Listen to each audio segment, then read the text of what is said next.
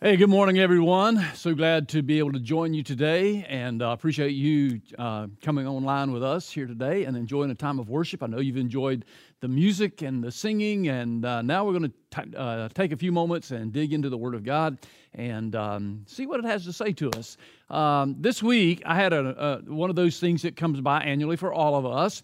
I had a birthday, and uh, when you get my age, sometimes you don't count those birthdays, but I enjoyed parts of it. And one of the things that I enjoyed about birth, my birthday was hearing from friends, right? Even though today communication is instant and we can communicate with people all over the world really anytime we want to, you would think normally it's not a big deal. And yet, on an occasion like a birthday, when friends begin to message you and text you and, and call, and, and, and it's nice to hear from people, especially people in a far land. You know, I, I may be stretching it a bit, but I don't think so. I, I think that the Lord actually likes hearing from us as well. I, I, really think through prayer, as we reach out and communicate with God, as we build a relationship with God through prayer, it is a pleasing thing for Him. He is glad to hear from us. And sometimes, I'm afraid, we don't take advantage of that often enough. Thus, we've been talking for the last several weeks about prayer. And the key question, and, and maybe a difficult question, I don't know, to me it's been challenging. I hope it has to you. The question is Does prayer matter? Does prayer matter? Yes, I believe the answer is a resounding Yes, prayer does matter. And one of the reasons that prayer matters is because it is pleasing to God to hear from us. Now, it's my time for confession. I know the other guys have probably confessed this as well, but my time for confession, when I teach on prayer, I'm teaching more from a position of struggle than I am from success. I'm preaching more from struggle than I am from satisfaction. I'm not satisfied with my prayer life, and I don't know, frankly, if I ever will be down here. When I teach about prayer and think speak about prayer, it is largely aspirational, at least more aspirational for me than accomplished and, and mastered. Um, and it's something that we all must move toward. So, again, this series has been convicting. Does prayer matter? I believe it does. We've talked about the fact that prayer matters because Jesus expected it. He didn't ask the disciples to, to, or to give the disciples the model prayer and say, if you pray, but rather he said, when you pray, right? He expects us to pray. So Prayer does matter. We talked about the fact that prayer matters because it impacts us, it changes us, it deepens our relationship with God, it deepens our level of trust in God, it shows us our dependence upon God. Now, today we're going to see prayer matters because it also affects others. Prayer impacts other people. Our prayers matter because our prayer impacts others. Now, one thing we know we know that prayer impacted the life of the Apostle Paul. We've seen how it impacted the life of some disciples as they uh, watched Jesus pray, learned from Jesus, in fact, said to him, Master, would you teach us to pray? And uh, prayer was important to them. They, they spoke about that. They said, Yes, prayer matters. Paul is the other strong figure in the New Testament, and um, we know that prayer mattered to Paul. In all of his writings, he talked about prayer. He instructed about prayer. He talked about his prayer life. He talked about prayer life for others.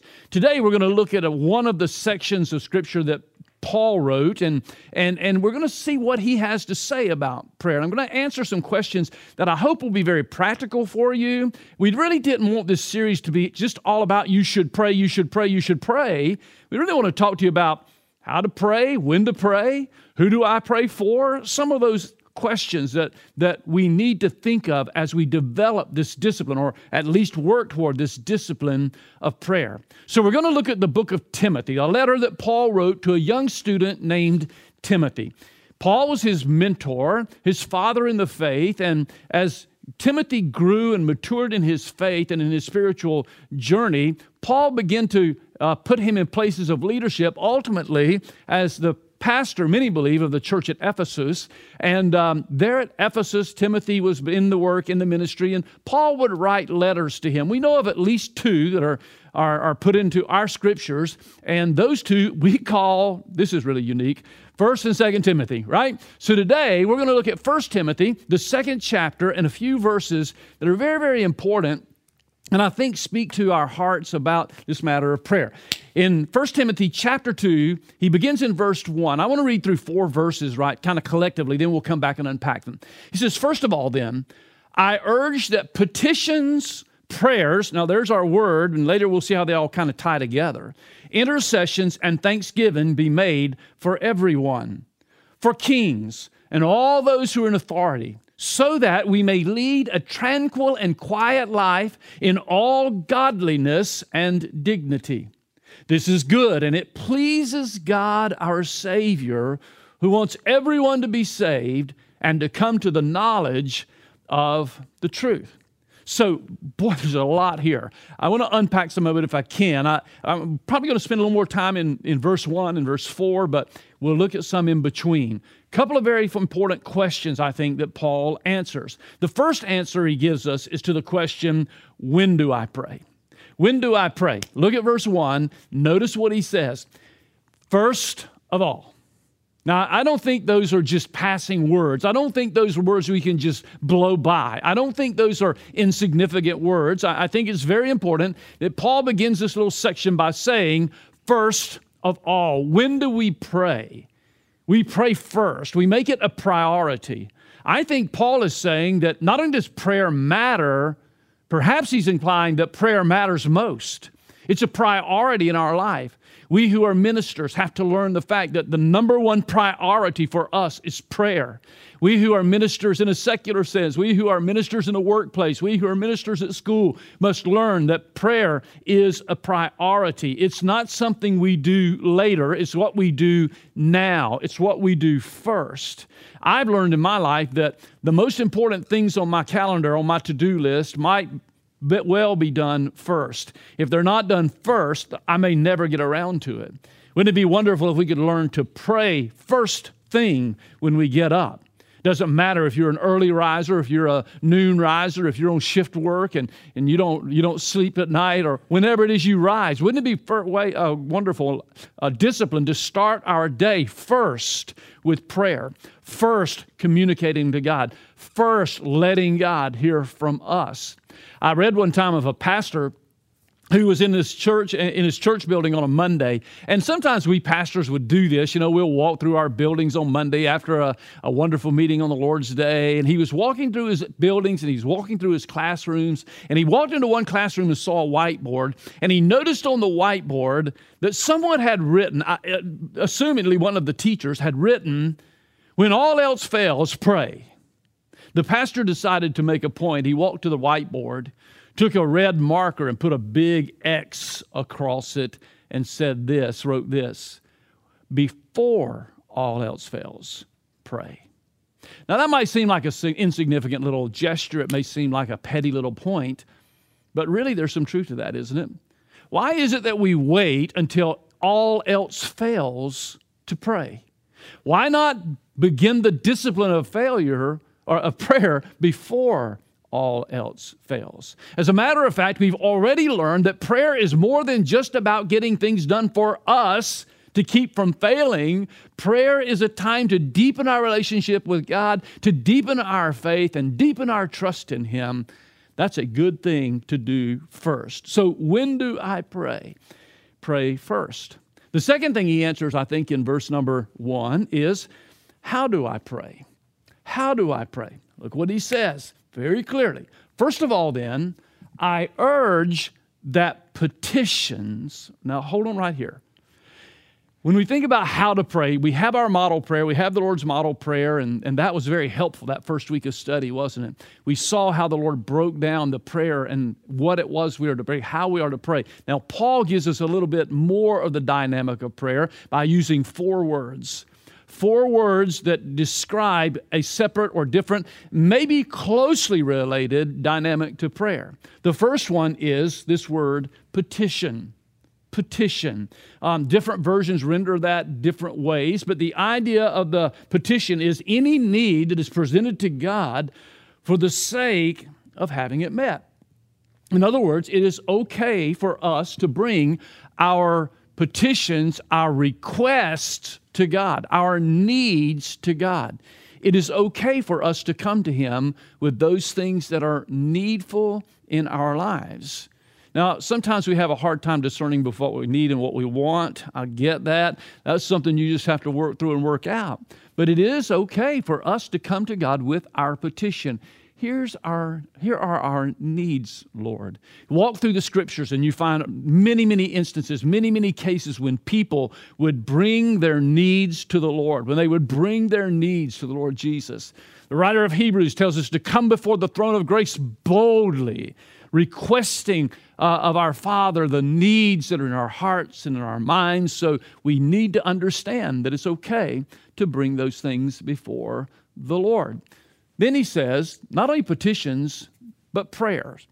Another classification here, another thought here is this word prayers. Now, prayers comes from a, the, the original language, the original language, the Greek language, you remember, scripture was written in, the New Testament. The original language, the word is the word from which we get our word prostrate. In other words, lying down, face down. The idea is to bow. The idea is to fall on our face before the Lord. Now, there's some who connote or connect this with worship, and, and prayer is worship, by the way.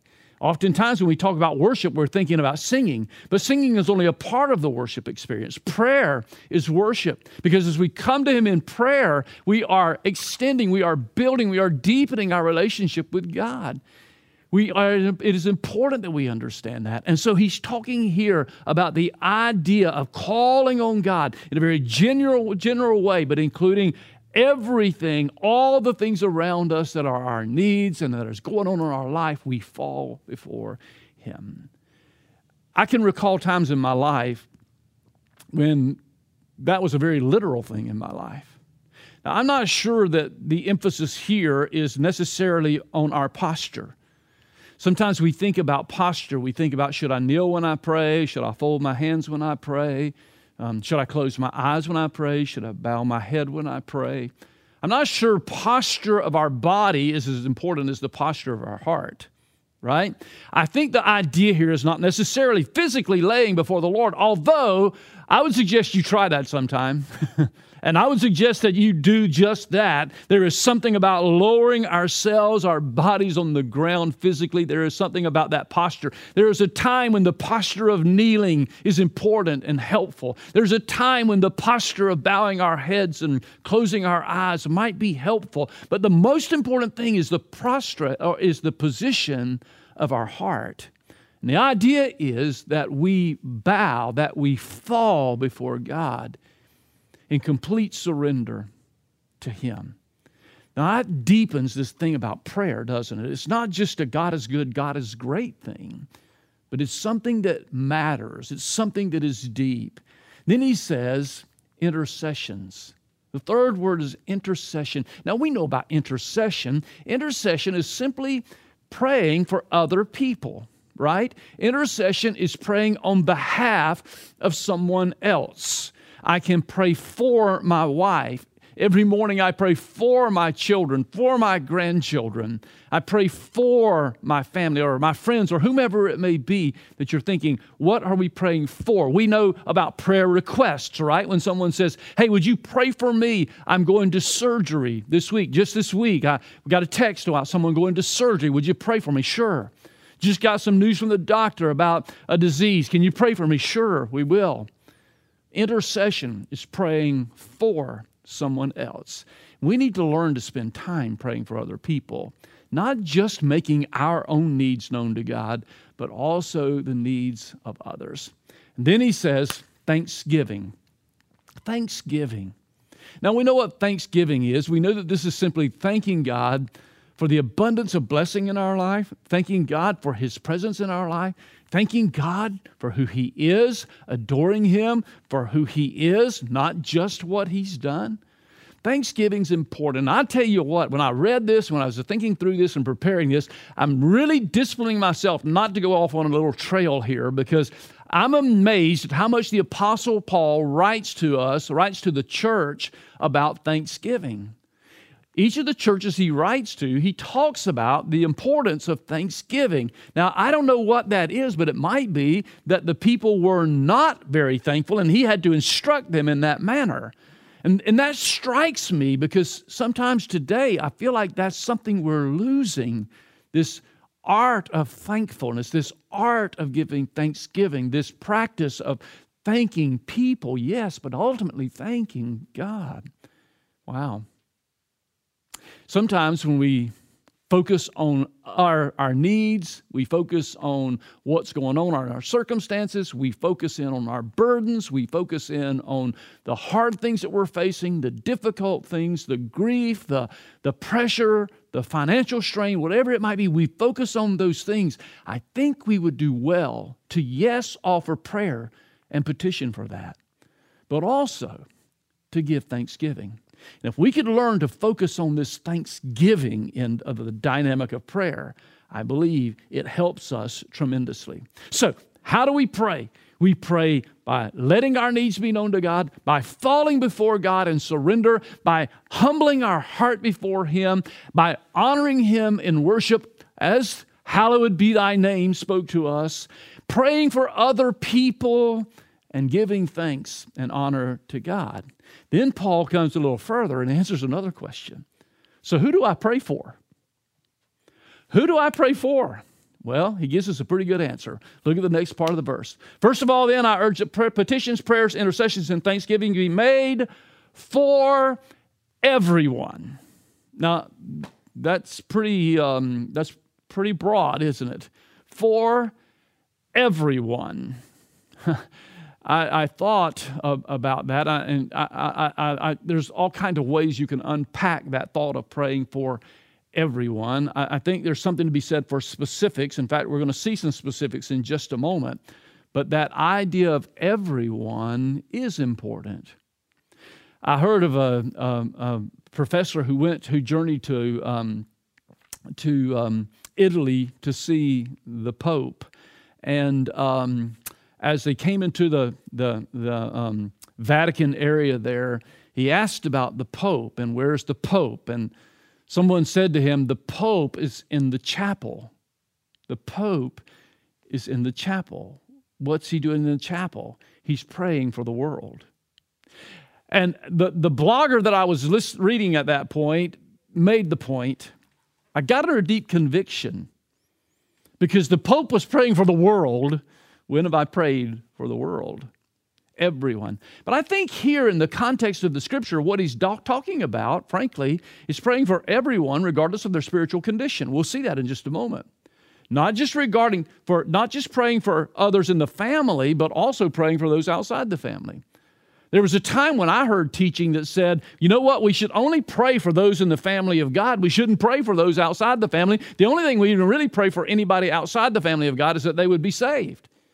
We'll see in a moment that is a part of that prayer, but now I think he's telling us wait a minute, you can pray for everyone, whether they know Christ or whether they don't know Christ. And in fact, he gives us a specific example. Let's read on. He says, Pray for everyone, and then he specifies for kings and all those are, who are in authority.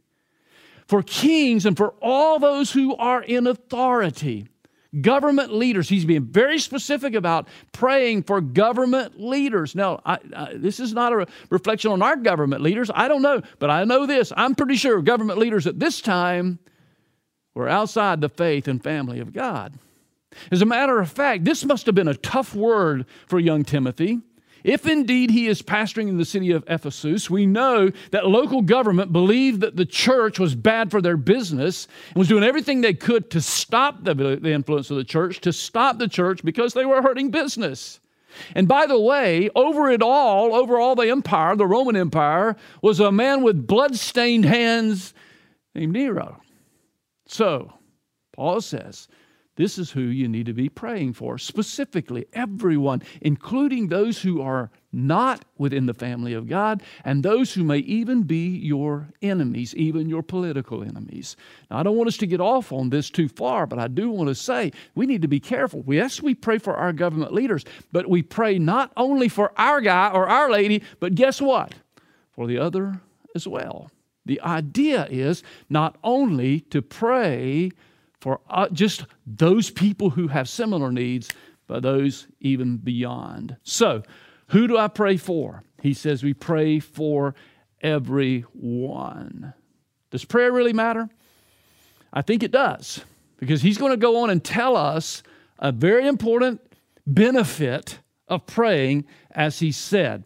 Now, look at the verse. And Let's finish that up. For kings and all, remember, pray for everyone, for kings and all those who are in authority, so that very important connecting point, so that we may lead a tranquil and quiet life in all godliness and dignity. Paul says there's some really important reasons why prayer matters.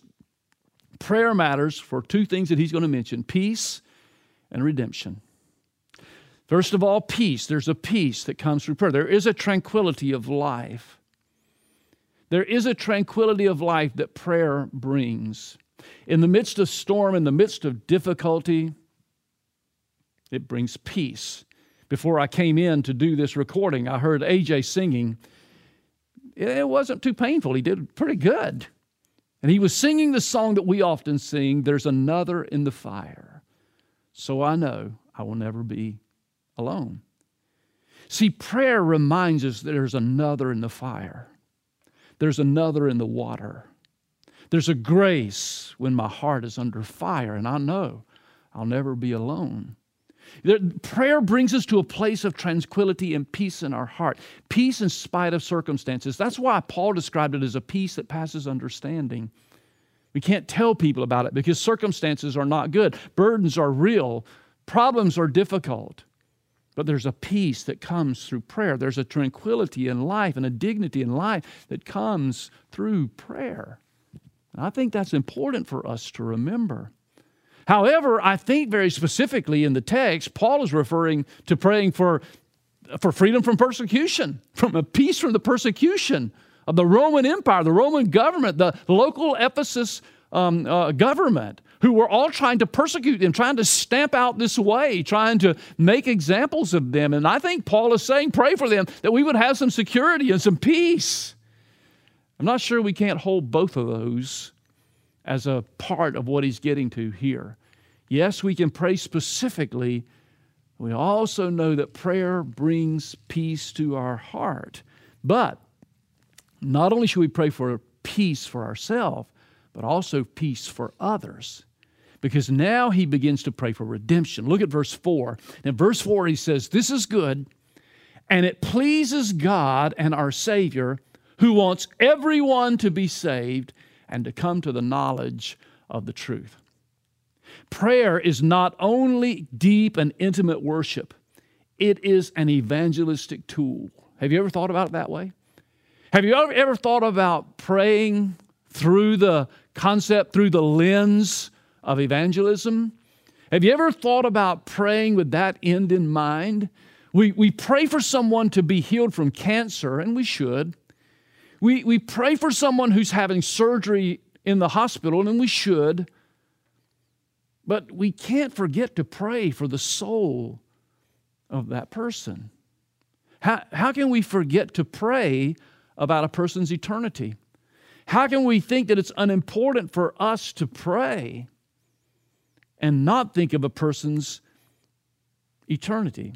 When we pray for others, that prayer includes praying for them to be spiritually transformed. Not just physically healed or physically changed, but spiritually transformed, spiritual transformation. He wants us to understand that God desires, that's important, that matters to God. And it needs to matter to us. When's the last time we prayed for the spiritual transformation of people around us. I know your hands are probably going up. So I know, Pastor Eddie, last time I prayed for spiritual transformation was with my husband, for my husband, or for my wife, or for my children, or my grandchildren, because they've gone astray and they've left the faith and they've this and this. So I prayed for them. Okay, I understand that. But when's the last time you prayed for the, tra- the spiritual needs of that angry boss, or that ornery neighbor, or that student friend who betrayed you, or that government official that is misleading you. When's the last time we prayed for our enemies? You know, one thing I've learned is a hard lesson. I say learned, I guess I'm still learning. It's hard to criticize judgmentally, it's hard to hate someone that we're praying for. And particularly when we're praying for their spiritual transformation. Kind of reminds me of a man named Jonah. We've heard about him, so I'll move on. But the truth is, this is important. Where we're going with all of this. Why does prayer matter? Because it impacts people. Our prayers impact people, perhaps even to eternity. Now, you know Paul. If you read Paul's letters very much, you know this is going to happen. When Paul starts to talk about this, he can't help but go off just a little bit and talk about the gospel. And so he gives us a quick two verse gospel review that I think is extremely powerful and worth thinking about. He says in verse 5 For there is one God, there's one mediator between God and mankind, the man Christ Jesus, who gave himself as a ransom for all, a testimony at the proper time. Paul says, we need to remember that eternity matters because one man, one God man, Jesus Christ, Jesus, man, the man Jesus Christ or Christ Jesus, all packed together, 100% God, 100% man. And yet he came to offer the body that he had for our ransom, for our redemption. That, my friends, is worth thinking about for a few minutes this morning. I want you to think through that just a moment as you pray and as you come before a holy God and as you exercise the privilege that you've been given as a child of God to pray, understand that you receive that privilege through the broken body and blood shed of our Lord Jesus Christ. And understand that you can approach God today, and I can approach God today because He was separated from the Father on the cross.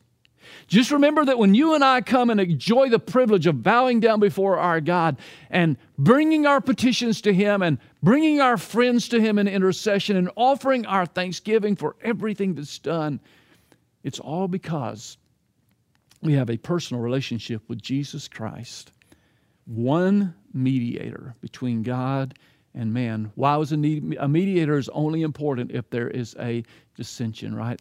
Mediators are only important if there's a gap. Jesus filled the gap between God and man. He filled the gap for me, and He filled the gap for you. you see, we're not talking about religion here. Religion is advice. The gospel is good news. Religion will tell you, will give you advice on how to live and hope you get it right.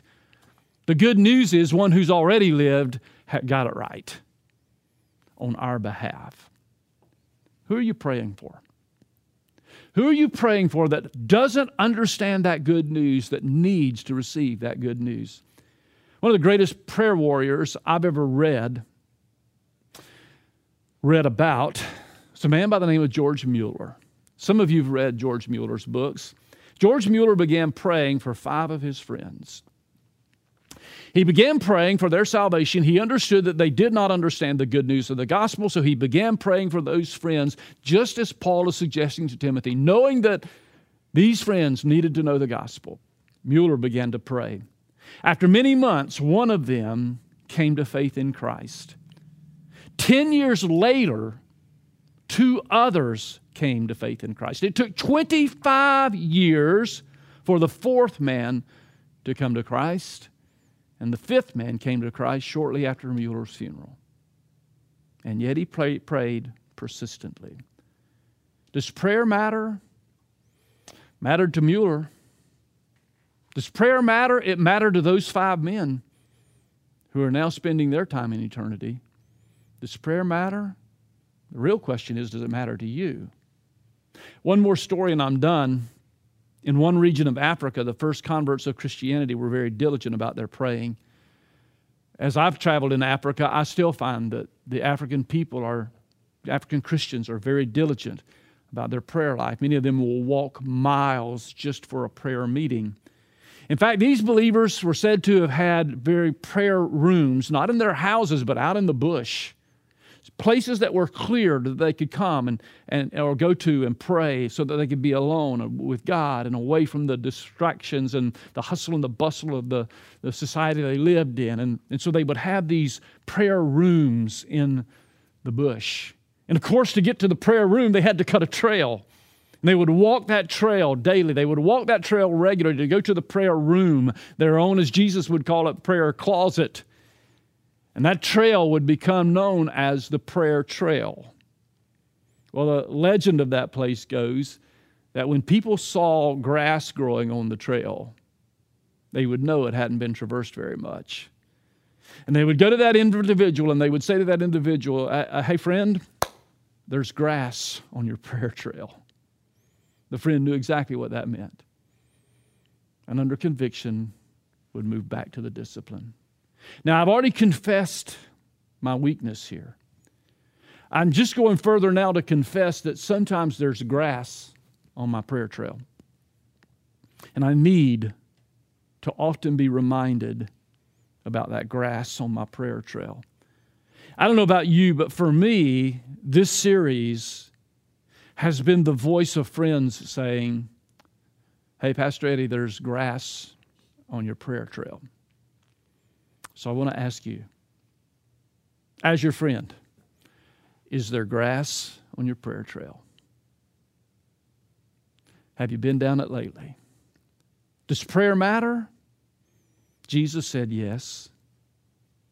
The apostles all said yes. Paul said yes. Does prayer matter? The question is, what do you say? Heavenly Father, thank you for giving us this time together this morning, and thank you for these friends who've listened in. Some I know, some I don't know. Some who know me, some who have no idea who I am. The important thing is, God, that they would know you and hear from you this morning. Father, would you speak to our hearts? Would you speak to our hearts about the great reconciler, Jesus Christ? The great mediator who stands between God and man. And if there's anyone listening to my voice this morning, God, who needs a mediation, who needs a relationship with you, who doesn't understand what all that means, God, would you speak to their hearts right now? Draw them to the living, lovely Lord Jesus.